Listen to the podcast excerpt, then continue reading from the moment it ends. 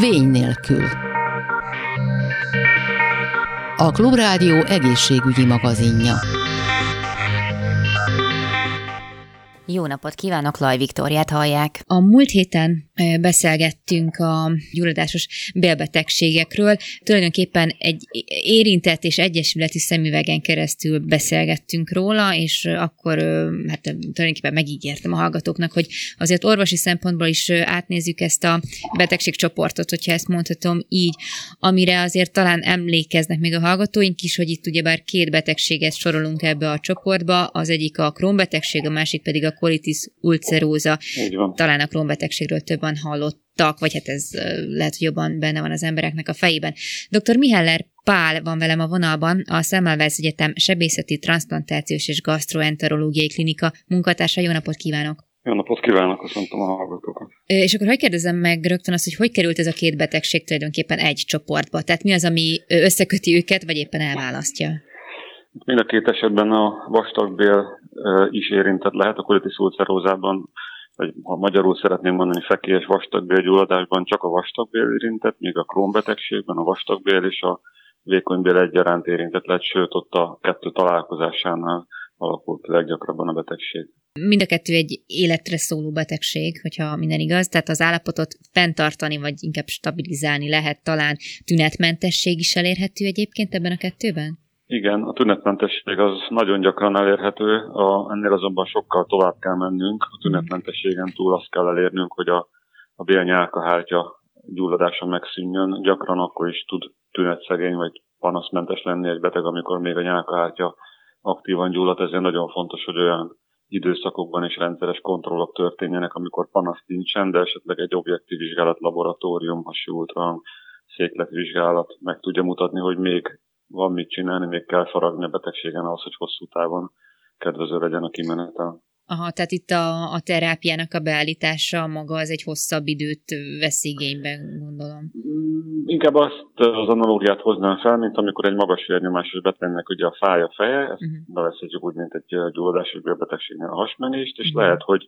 olyan periódus is van, amikor nem fáj a feje, de akkor is meg kell mérni a vérnyomást, nálunk akkor is meg kell vizsgálni a laboratóriumot, az ultrahangot, a székletmarkert, azért, hogy biztosak legyünk benne, hogy a háttérben nem zajlik tünetmentesen olyan gyulladás, aminek visszavonhatatlan következményei lesznek esetleg hirtelen. Uh-huh. Egyébként mennyire könnyű ennek a diagnosztizációja? Tehát általában rövid az az út, amíg eljut az ember a helyes diagnózisra? Fekélyes vastag bélgyulladásnál a colitis ulcerozán ott általában rövidebb, mert az első tünetek közé tartozik a véresség, tehát is a vér, mint olyan, ez mindig egy rémisztő jelenség, és a betegek hamar orvoshoz fordulnak. A krónbetegség az sokkal lappangóbb, ami abból adódik, hogy ott a hasmenés az nem feltétlenül véres, és eléggé enyhe tünetekkel is indulhat, és mm.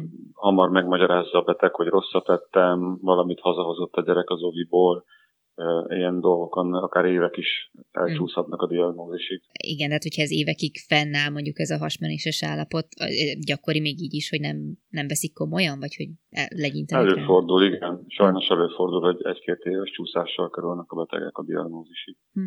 És egyébként milyen vizsgálattal deríthető fel, hogy mi a háttérben? Hát az úgynevezett aranystandard, vagyis ami majdnem biztos, hogy biztos eredményt tud mondani, az a vastagbéltükrözés. Uh-huh de most már számos olyan, mm, és mondjuk ez a vizsgálat nélkülözhetetlen a diagnózis felállításához, de a követés és a gondozás során már nem kell annyiszor alkalmaznunk, mint korábban. Uh-huh. Leginkább csak akkor, hogyha valamilyen klinikai döntés, egy terápiás döntés múlik rajta, illetve bizonyos idő elteltével szűrővizsgálként alkalmazzuk, mm. és már olyan modern eszközök vannak, akár laboratórium, akár képalkotó tekintetében, amelyek helyettesíteni tudják részben a tükrözést. Aha. Igen, azért gondolom, hogy ez a fajta módszer is elég elrettentő hatással bírhat a páciensre, hogy inkább, inkább legyintsen a, a tüneteire, mint hogy alá. Biztos, hogy igen, nem a kedvenc vizsgálatai a, a vizsgálata a betegeknek a vastagbéltükrözés, de ez is egy picit túl van, tehát túl van dimenzionálva, mert mm. gyakran a hashajtás a legkellemetlenebb része, és maga a vizsgálat, ami egy megfelelő intimitást biztosító környezetben, legtöbbször valamilyen bódítószer hatása alatt, esetleg altatásban uh-huh. végződik el, és a rövid ideig tart ennek a terhe, illetve a kellemetlensége, az, hogyha mérlegre tesszük ahhoz képest, hogy mit nyer a beteg egy korai vagy megfelelő meghozott diagnózissal, akkor elenyésző. Igen, hát sok esetben az embernek a, ezt a rossz szocializációját kell megváltoztatni egyébként, ami a betegségekkel kapcsolatban él a fejében. Például ugye az, hogy nem veszik komolyan a, akár a, bel, a bél ö, dolgainak a, a jelzéseit. Ugye gyakran halljuk ezt a bizonyos agybél tengelyt, hogyha mondjuk a bélben valami rossz, akkor az jelentkezhet ö, fent is, illetve fordítva is. Hogy nem tudom, hogy esetleg ö, más problémák, akár ilyen neurológiai dolgok jelentkezhetnek-e, hogyha az embernek ilyen gyulladásos bélbetegsége van. Ez gyakori, Nagy, vagy nem? Igen, nagyon sok úgynevezett emésztőrendszeren kívüli tünet jelentkezhet. Ezek közül a leggyakoribbak az izületi fájdalmak. Aha. Van néhány speciális bőrbetegség, fekélyes bőrbetegség például, vagy a bőr alatt lábszáron leggyakrabban megjelenő ilyen fájdalmas piros csomók, amelyek meg is előzhetik akár a bélbetegségnek a tüneteit, akár mm. évekkel is. Illetve vannak személyzeti gyulladások, kifejezetten a neurológiai vagy pszichiátriai, úgy, úgy tetszik korképek, azok nem olyan szoros összefüggést mutatnak. Inkább mm. azt mondanám, hogy ez nagyon nehéz eldönteni, hogyha egy fiatalember szembesül olyan diagnózissal, amire azt mondják, hogy a az élete végéig el fogja kísérni. Mm. Nyilván egy picit egy pár év után a hozzárendeződik a pszichéhez, az állapothoz, és igazából kicsit ez a tyúk vagy a tojás kérdését feszegetjük. Értem ebben az esetben. Ugye a terápiáról beszéltünk, hogy be kell állítani bizonyos úton módon az, hogy tünetmentesség előálljon, de ezt egyébként felboríthatja-e valamit? Tehát gondolok itt akár a stresszre, ami azért máshol kivált beteg, vagy hát előhozhat tüneteket, vagy felnagyíthatja őket. Tehát akár egy ilyen dolog is felboríthatja ezt a tünetmentes állapotot? Igen, egy, hát a stressz is egy, lehet egy ilyen faktor, de hát az mindenki tudja, hogy ha aki egészséges is, hogyha valamilyen olyan életszakaszon megy át, mondjuk egy vizsgai időszakon, vagy egy megterhelő, szívesen terhelő életszakaszokon, akkor gyakrabban kell a WC-re járni, tehát ez már önmagában is egy ilyen betegséget egy picit aktivizálhat, de vannak számos olyan, van sok olyan tényező, ami ennél azért jellemzőbb, például egy, egy bármiféle egyéb fertőző betegség, egy, egy megfázás például, vagy pedig megfigyelés az bár igazából bizonyítani nem sikerült, hogy tavasszal és ősszel, amikor az időjárás jobban változik, akkor is valamelyes gyakrabbak ennek a betegségnek a fellángolása, egy bizonyos típusú fájdalomcsillapítószerek, amit a beteg tehet magáért, és talán lehet, hogy ez nem pontosan a kérdésre ad, ad választ, de ezt nagyon fontosnak tartanám megemlíteni, hogy ami a tüneteket igazán hosszú távon ronthatja, az a dohányzás. Uh-huh. Az a beteg, aki dohányzik, annak sokkal rosszabb a gyógyhalom, több gyógyszert fog szedni, többször kerül a kórházba, és több műtétre számíthat. Speciális diéta tartozik ez a betegségkezeléshez? Igen, a diéta, hát ugye ez emésztőszervi betegség mindenkiben felmerül annak a gyanúja, vagy az ötlete, hogy valami olyasmi dolog okozza, amit megeszünk. Sajnos még nem sikerült ilyen ételkomponenst kimutatni, vagy ételkomponenseket, vagy kombinációkat, ami a kiküszöbölésével megelőzhető lenne akár a betegség, vagy akár csak annak a fellángolása, de a mm. táplálásterápia az mindenképpen egy olyan betegségben, a felszívódásunk károsodhat, az egy nagyon fontos terápiás lépés, és egyébként is a úgynevezett mediterrán diéta, vagy ahhoz hasonló diéta, az mindenképpen egy előnyösebb korlefolyás biztosít, mint a, a általunk egy kicsit jobban megszokott magyaros konyha. Hogyha már ilyen ételt ugye nem tudunk, vagy alapanyagot nem tudunk felhozni, ami esetleg erre rossz, vagy kiválthatja, azt tudjuk egyébként, hogy, tehát, hogy tulajdonképpen mi, mi okozza ezt? Tehát, hogy nem lehetne akkor ezt az okot kiküszöbölni valahogy? De ebben nagyon sok kutatás volt. Az biztos, hogy ez egy civilizációs betegség, hiszen Aha Régebben a Európa keleti és déli országaiban ez egy ritka betegség volt, egy-két évtizeddel megelőzte a betegség a nyugati országokban és az északi országokban a többi európai országot, és ahogy az életformájukat átvesszük, és átvettük, úgy, ugyanolyan uh, incidencia adatok, tehát ugyanolyan gyakorisággal mm. fordul elő nálunk is a betegség. Biztos, hogy van valamilyen szocializációs, vagy, vagy mm. a, a, a, ilyen jellegű tényező, de még nem tudtuk kimutatni azt. Például a junk food, a, a, a gyors éttermi étkezés, az biztos, hogy egy olyan dolog, amely ebben, ebben szerepe lehet. Megelőzésről egyébként ilyen tekintetben beszélhetünk? Tehát, hogyha valaki, nem tudom, mediterrán diétát folytat, mozog, nem dohányzik, javítja hát igen, ezek, ezek olyan dolgok, amelyek majdnem minden betegség hasznosak. Specifikus megelőzést nem. Inkább akkor szokott felmerülni ez a kérdés, hogyha IBD-ben, tehát bőrösüvélbetegségben szenvedő fiatal gyermeket tervez, uh-huh. és akkor felmerül a kérdés, hogy vajon az ő gyereke örökölheti ezt a betegséget.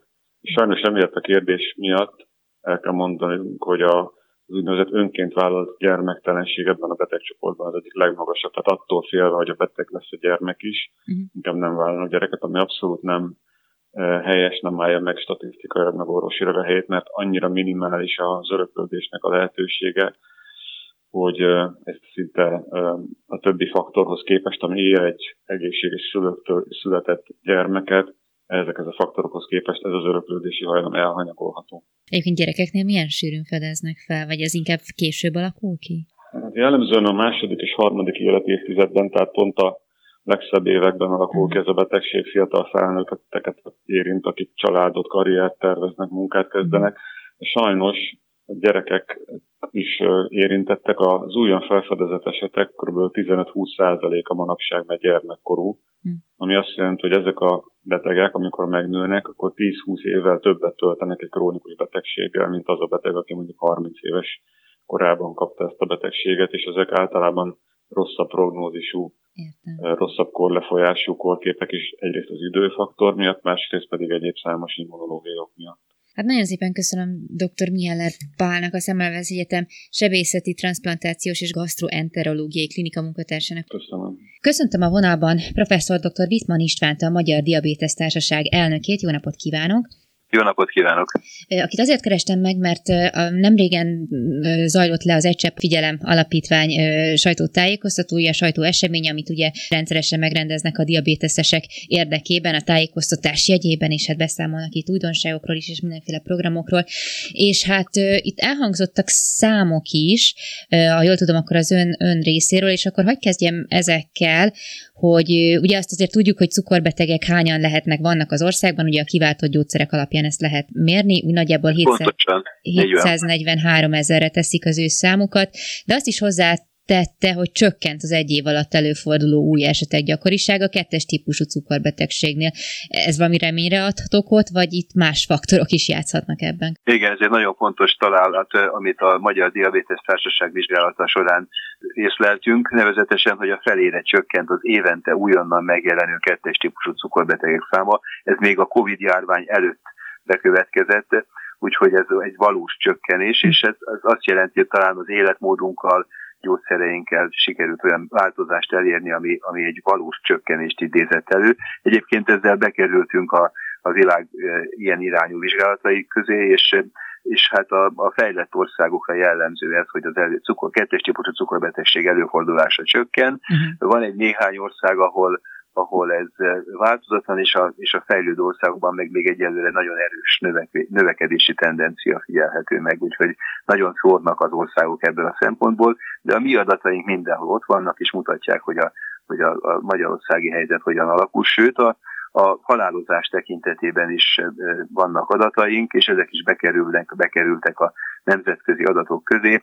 Sajnos ezek nem annyira jók, mint a mhm. cukorbetegség előfordulása, mert azok között a népességek között van a magyar népesség, ahol, ahol a, a halálozás egyelőre nem csökken, a cukorbetegség halálozása nem csökken, hanem talán valamelyes minimálisan még növekszik, és a nem cukorbetegekhez képest. Akkor itt gondolom két dolgot lehet külön választani. Az egyik ugye, hogy kevesebb, kevesebb szer alakul ki, vagy kevesebb embernél alakul ki a betegség, ez végül is betudható, ha mm, ö, nagyon pozitív szemüvegen keresztül nézzük a dolgot, a sok figyelemfelkeltésnek, szemléletformálásnak. Így van, így van, így van. Szóval azért nem hatástalanok ezek a uh-huh. dolgok, és valószínűleg egy egészségesebb életmód is kezd kialakulni Magyarországon. Hát ezt persze mindig lehet tovább javítani, és ezen kell tovább dolgoznunk, hiszen hiszen azért még, még mindig így is nagyon magas számuk. A 740 ezer mm. felismert cukorbetegről beszélünk, de az, az irodalom adatai alapján ugyanennyi fel nem ismert cukorbeteg van minden, minden európai népességben, plusz hát ehhez még hozzá kell vennünk azt a legalább két millió embert, akinek fel nem ismert cukorbetegséget megelőző állapota mm. van, ahol, ami azért veszélyes, mert ebből lesz a cukorbetegség, illetve illetve a cukorbetegséget megelőző állapotban lévő embereknek, betegeknek már magasabb a szívérrendszeri kockázata is. Viszont, hogyha halálozások magas számát nézzük, akkor itt az elhanyagolt, nem kezelt cukorbetegségek állhatnak a, a statisztikák mögött? Az a helyzet, hogy Magyarországon a, a szívérrendszeri halálozás még mindig magas, uh-huh. És Európában is a magasak közé tartozik. Ezt amennyire én a szívgyógyász kollégáimtól látom, úgy néz ki, hogy a kórházon belüli halálozásunk az olyan, mint Svédországé, de amikor kiengedjük a szívbeteget, a szívcukorbeteget a kórházból, akkor utána meg nagyon jelentősen romlik. Magyarán szóval a követés, a betegeknek az ellenőrzése, ott van, ott van nagyon jelentős tennivalónk még. És itt felhívták még egy dologra a figyelmet, hogy a az amputációk, a cukorbetegség következtében bekövetkező végtagamputációknak a száma igen magas, aminek ugye egy nagyon nagy részét ki is lehetne küszöbölni, meg lehetne előzni. Ennek a megsegítésére, ha jól tudom, fogják elindítani ezt a Magyar Nemzeti Diabétesz Regisztert. Ez pontosan hogyan fog itt a megelőzésben, vagy a különböző szakterületek összekapcsolásában segíteni, mert ha jól tudom, ez nem csak diabetológiai feladat, hogy ezt megelőzzék. Így van, így van. Az érgyógyászokkal, az angiológusokkal és az érsebészekkel kötöttünk egy megállapodást, megállapodási szerződést egy bizonyos módszerrel, ami a méri a az érelmeszesedés mértékét az alsó végtagi verőérben. Ezzel fogjuk szűrni a cukorbetegek között ezt az érelmeszesedést, és hát az egyik legjelentősebb oka az amputációnak az az alsó végtagi verőérnek az érelmeszesedése, mhm. ami ezzel jól vizsgálható, kiszűrhető, és hát a, amint, a, amint a szűrések megindulnak, mindjárt kidolgozzuk a betegutakat is. Ugye a betegutak szervezése az egy külön speciális feladat, mhm hogy a beteg ne csak szűrésre kerüljön, hanem oda kerüljön, ahol az ellátás is megtörténhet. Úgyhogy ez egy nagyon fontos dolgunk. Ami a, ami a, a Nemzeti Diabetes Regisztert illeti, az, az egy sokkal szélesebb kört jelent, az nem csak a az amputáció megelőzésében uh-huh. játszik majd szerepet, hanem az összes szívérrendszeri, és nem utolsó sorban a rák eh, megelőzésében, követésében, és hát lehetőleg az állandó figyelemfelkeltésben, hiszen folyamatosan tudjuk abból, vagy ki tudjuk majd nyerni reményeink szerint ezeket a számokat, és ez nem csak a nem csak a, a döntéshozókat tudjuk erről informálni, hanem a, a szakellátóhelyeket is, ami azt jelenti, hogy az ő területükben lévő egyes anomáliák, eltérésekre való fel, figyelemfelkeltése és mód lesz, úgyhogy nagyon bízok benne, hogy ez szeptembertől vagy a mhm. korai ősztől kezdve elindulhat, és attól kezdve minden irányban tudunk információt szolgáltatni a cukorbetegekről. És a cukorbetegeknek, tehát hogy aki felismert betegséggel él, és hát bizonyos kor felett van, mondjuk 65 év felett, tehát egy rizikócsoportba tartozik, nagy Isten duhányzik is, magas vérnyomás, stb.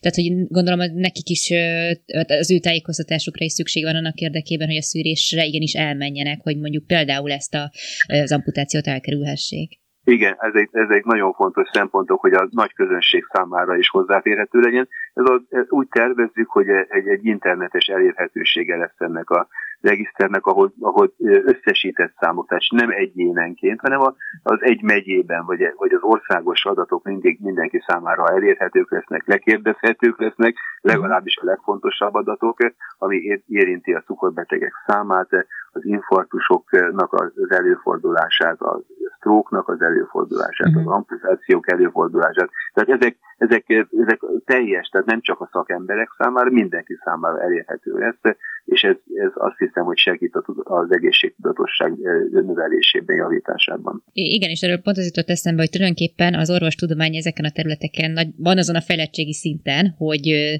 hogy igazából már ne okozon akkora problémát, hogyha az embernek cukorbetegsége van. Tehát itt arra gondolok, hogy az életmódbeli dolgok, amit magunkért tehetünk, azok lényegében a többségét, vagy hát a többségében vannak súlyban, amikor arról beszélünk, hogy lesznek-e szövődményei mondjuk a, a cukorbetegségnek, hogy az ember milyen életmódot folytat. Tehát így nagyon ö, sok múlik az emberek gondolkodásán, hogyha fel, jól feltételezem, és nem elsősorban azon, hogy hogyan van kezelve, mert hát a kezelési utak azok nagyon jók, és nagyon jól állunk benne.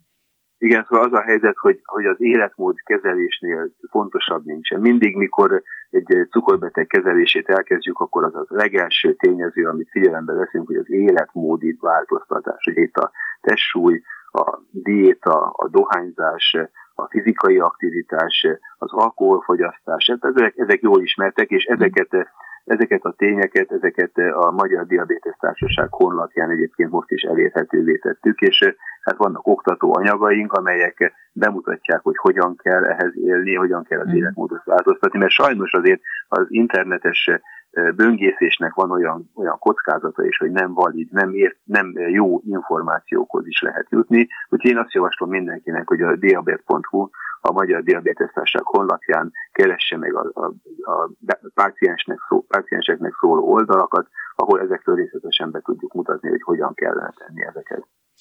Nagyon szépen köszönöm professzor dr. Wittmann Istvánnak, a Magyar Diabétesz Társaság elnökének az információkat és a beszélgetést. Nagyon szépen köszönöm, és viszontlátásra. Ezzel pedig most megköszönöm a figyelmüket, de maradjanak velünk a hírek után is, mert az Épészel című műsorra jövünk vissza. A Vény nélkül című műsorunkat hallották.